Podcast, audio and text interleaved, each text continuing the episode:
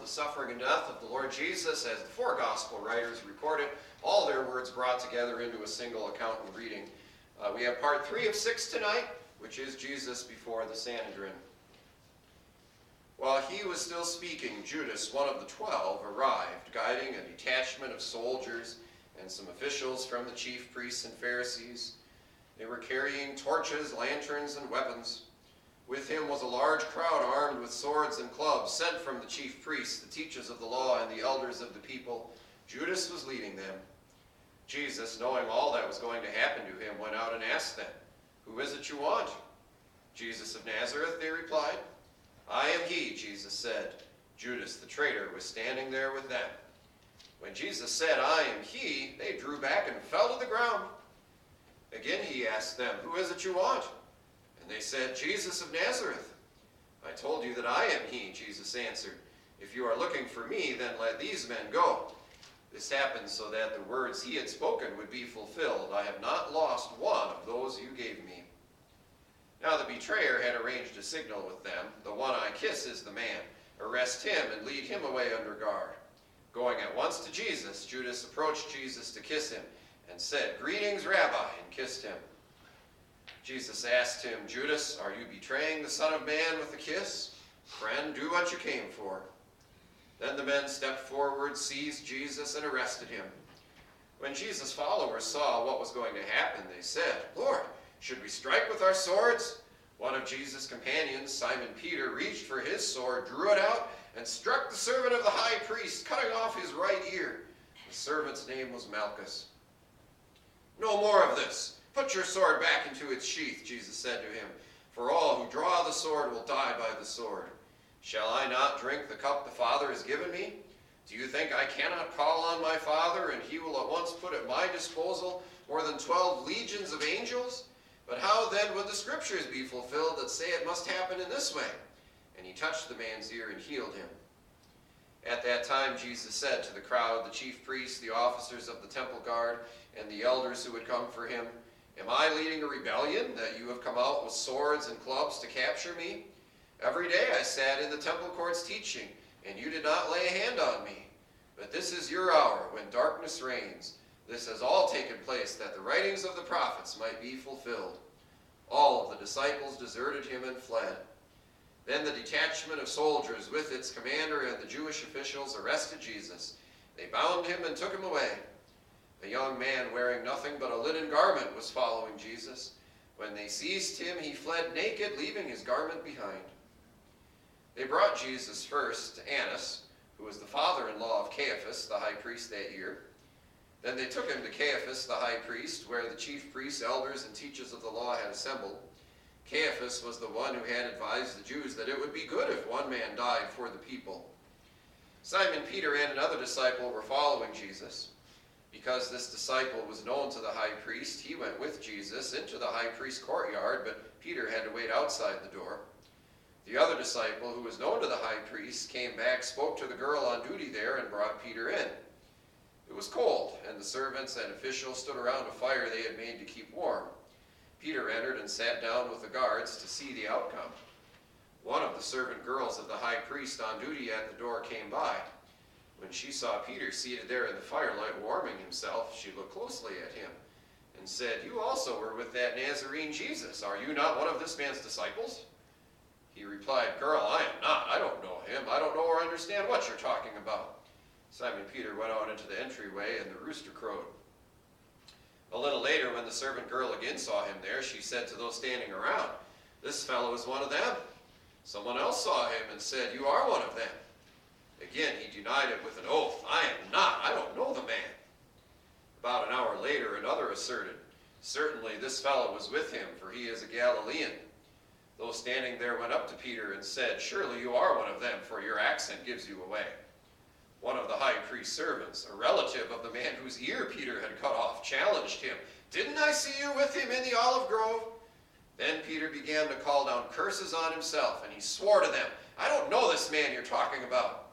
Just as he was speaking, the rooster crowed, and the Lord turned and looked straight at Peter. Then Peter remembered the word the Lord had spoken to him, Before the rooster crows today, you will disown me three times. And he went outside, broke down, and wept bitterly. Now Annas had sent him still bound to Caiaphas the high priest. The high priest questioned Jesus about his disciples and his teaching. I have spoken openly to the world, Jesus replied. I always taught in the synagogues or at the temple, where all the Jews come together. I said nothing in secret. Why question me? Ask those who heard me. Surely they know what I said. When Jesus had said this, one of the officials nearby struck him in the face. Is that any way to answer the high priest? he demanded. If I said something wrong, Jesus replied, speak up about it. But if I spoke the truth, why did you hit me? The chief priests and the whole Sanhedrin were looking for evidence against Jesus so that they could put him to death, but they did not find any. Many testified falsely against him, but their statements did not agree. Finally, two came forward and declared, We heard him say, I am able to destroy the temple of God and rebuild it in three days. I will destroy this man-made temple, and in three days will build another not made by man. Yet, even then, their testimony did not agree. Then the high priest stood up before them and asked Jesus, Are you not going to answer? What is this testimony that these men are bringing against you? But Jesus remained silent and gave no answer. Again the high priest asked him, Are you the Christ, the Son of the Blessed One? I charge you under oath by the living God. Tell, tell us if you are the Christ, the Son of God. I am, said Jesus. It is as you say. But I say to all of you, in the future you will see the Son of Man sitting at the right hand of the Mighty One and coming on the clouds of heaven. Then the high priest tore his clothes and said, He has spoken blasphemy. Why do we need any more witnesses? Look, now you have heard the blasphemy. What do you think? He is worthy of death, they answered. Some began to spit on him. They blindfolded him and struck him with their fists. Others slapped him and said, Prophesy to us, Christ, who hit you? The men who were guarding Jesus began to mock and to beat him and to say many other insulting things to him. This is the word of our God. Grace and mercy and peace are yours from God our Father and from his Son, who in his unfathomable love sacrificed himself for our salvation, Jesus Christ our Lord. Amen. Word of God we're focusing on tonight is recorded in Mark's Gospel, chapter 14. It's the account of Jesus being tried by the high priest, but that was actually just summarized for you a moment ago, the last part of our Passion reading, so I won't reread it at this time. It was about 30 years ago, 1990, that a bulldozer was doing some land leveling work in the suburbs of South Jerusalem when the, the bulldozer that was excavating uncovered what turned out to have been an, an old burial chamber or cave of some kind. And when the workers realized this, they stopped immediately and called the antiquities people because this is the sort of thing that happens once in a while in the Holy Land. They find these, these ancient things. And so the archaeologists came and, and discovered that, that what had been uncovered was some intact burials. And these were burials that had been, the remains contained in some decorated bone boxes, or ossuaries as they call them. One of those boxes was especially decorated and, and ornately designed, and it also had on the box the name of the person whose bones were contained within. And the name on the box was Yosef bin Caiaphas.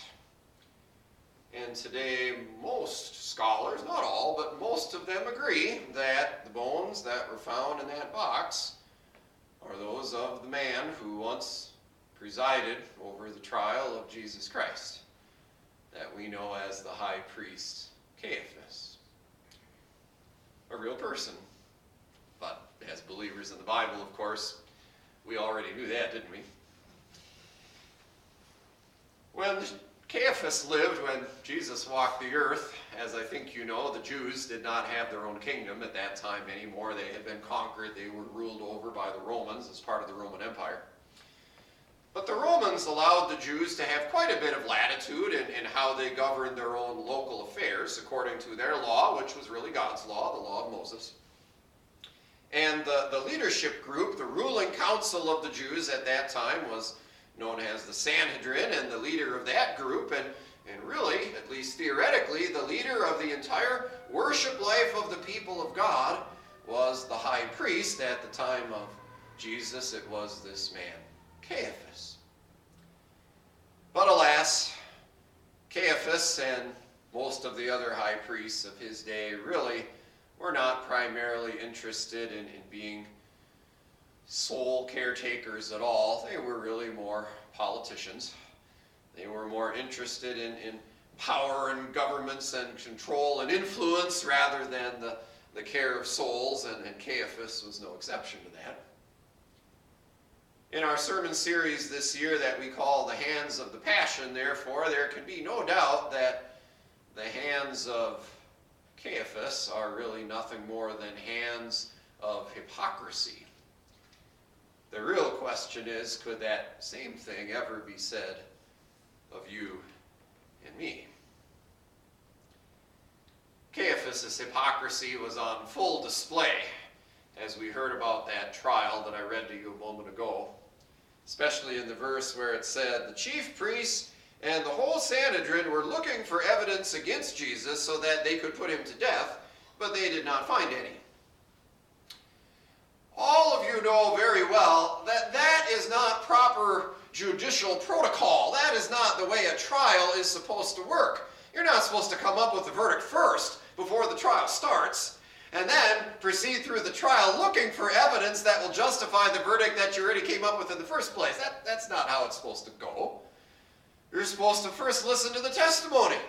You're supposed to let the evidence be, be brought out, listening carefully to the prosecution and then to the defense, and then judge or jury or whoever, who's ever in charge of the case is supposed to make a, a fair and just decision based on that evidence. But the trial of Jesus Christ was not that way at all.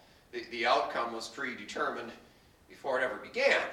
They already had decided that, that Jesus had to die. And so that means that everything else that preceded at that trial was really nothing but sheer hypocrisy. The witnesses that were called to testify, they were not genuine witnesses who were supposed to testify to the facts of the case so that justice could be done. No, the, the Bible clearly tells us they were false witnesses, either summoned or hired in order to concoct stories that would justify this verdict because the Sanhedrin really had no evidence of their own that would justify a death sentence.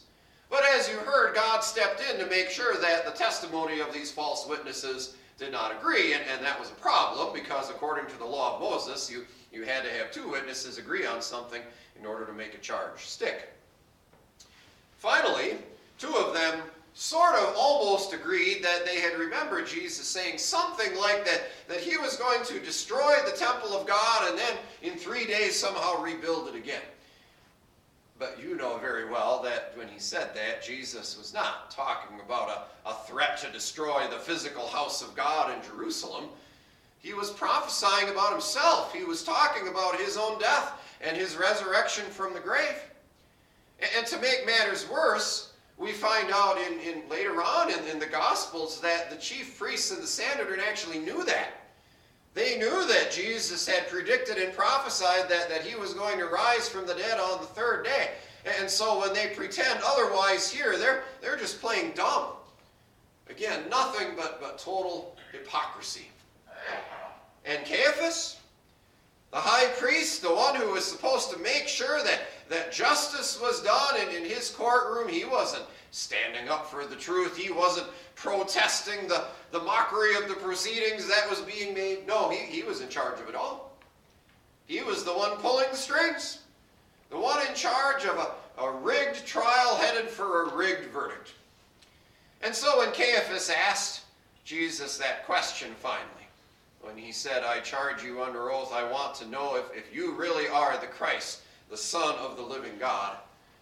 That was not really a, a sincere question at all either. This was hypocrisy.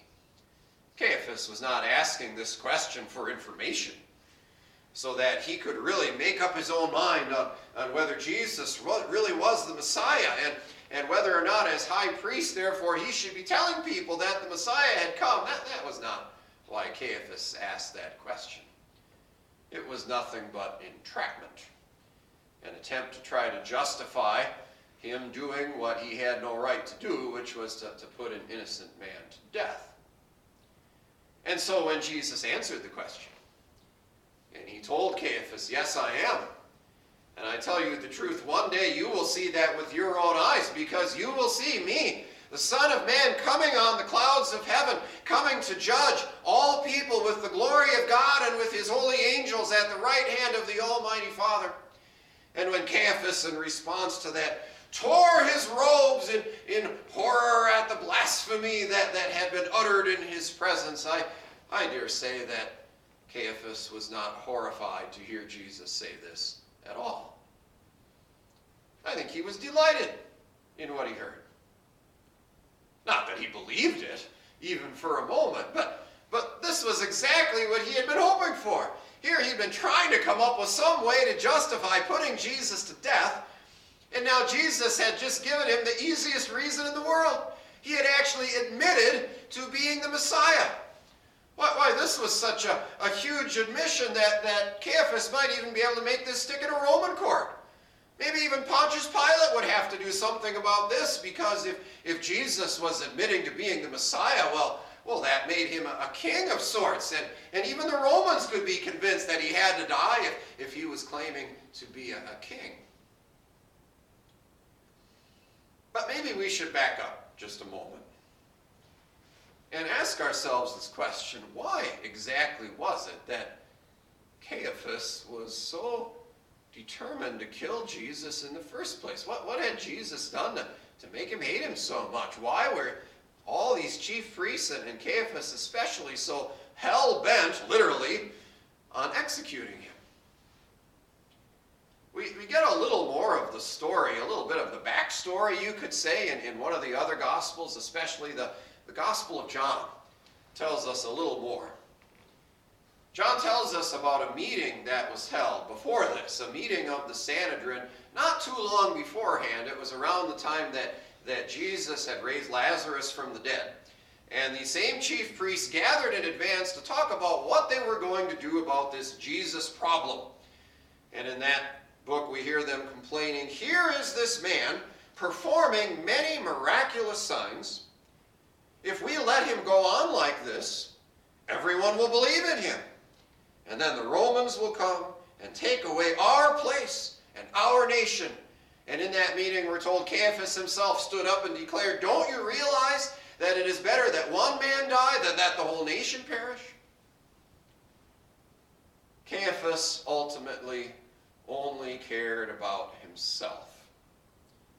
Caiaphas was concerned about his place, his authority, his honor. This is my place and my nation, he and the other chief priests said. And, and on some level, they thought Jesus was a threat to what they had. He was a threat because he was popular. And Caiaphas didn't want any of the people looking up to to any other religious figure or leader more than they looked up to him. He wanted to be top dog. And Jesus was a threat to what he had because, at least, he claimed that, that with all of the crowds that were following Jesus, well, the, the Romans might say there's civil unrest and, and they might blame him for it. The, the Romans might come and, and hold him to account. They might punish him.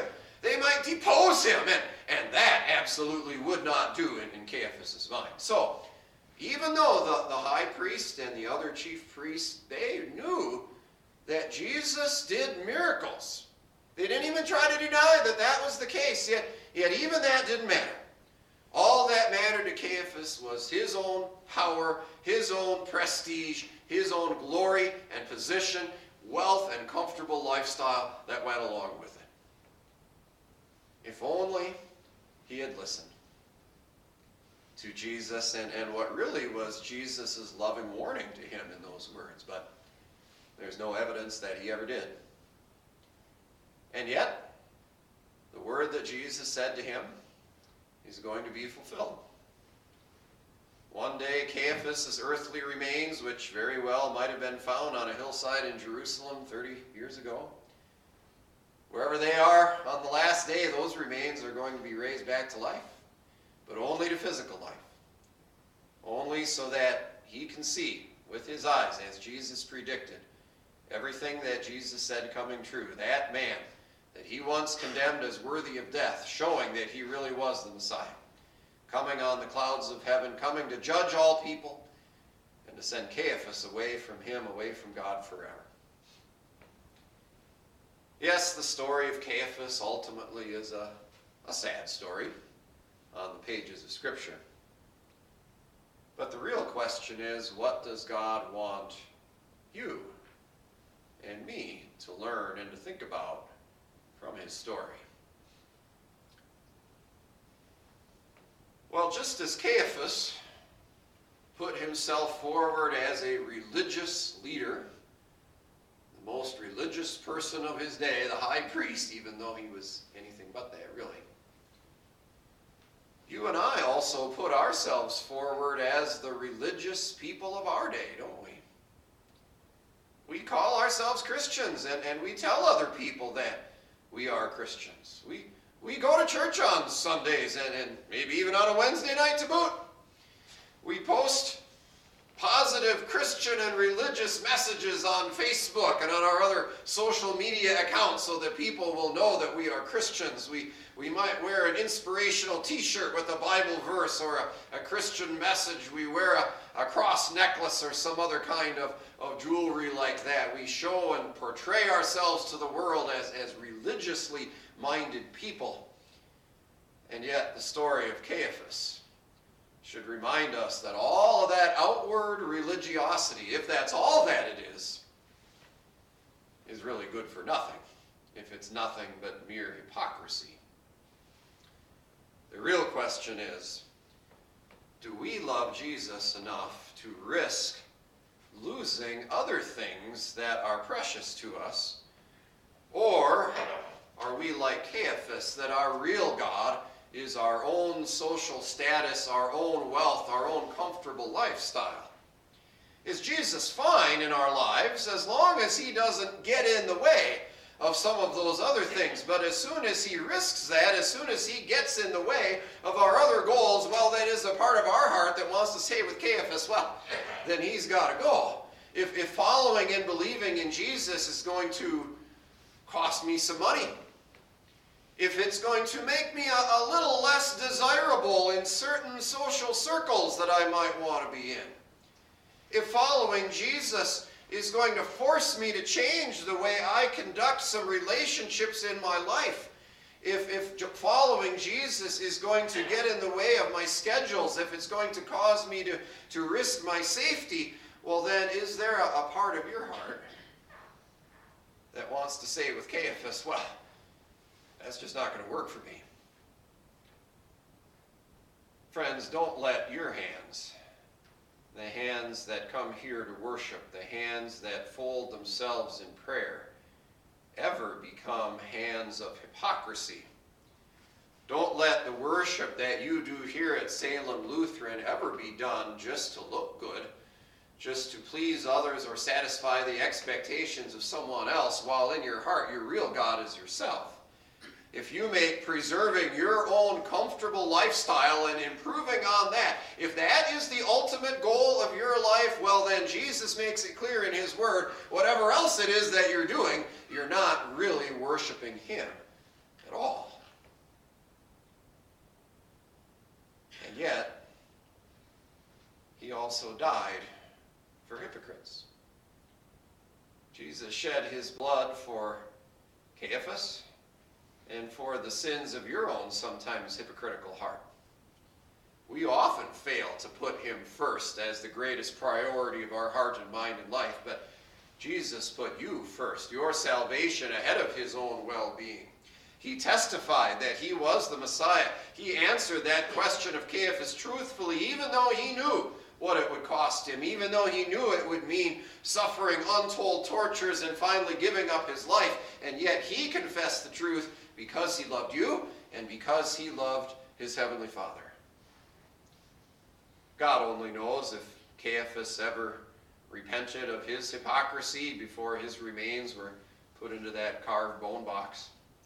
Either way, it's too late for him.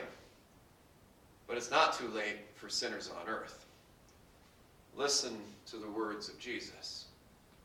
He said that he was the Messiah, and those words from his mouth were no sham. They were no words of hypocrisy.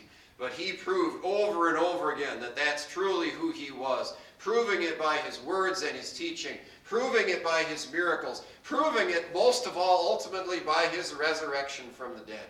And if he is the Christ, if he is the Messiah, that means he is a Savior for sinners. Someone who has the power to save and transform even hypocrites, the power to rescue even you and even me.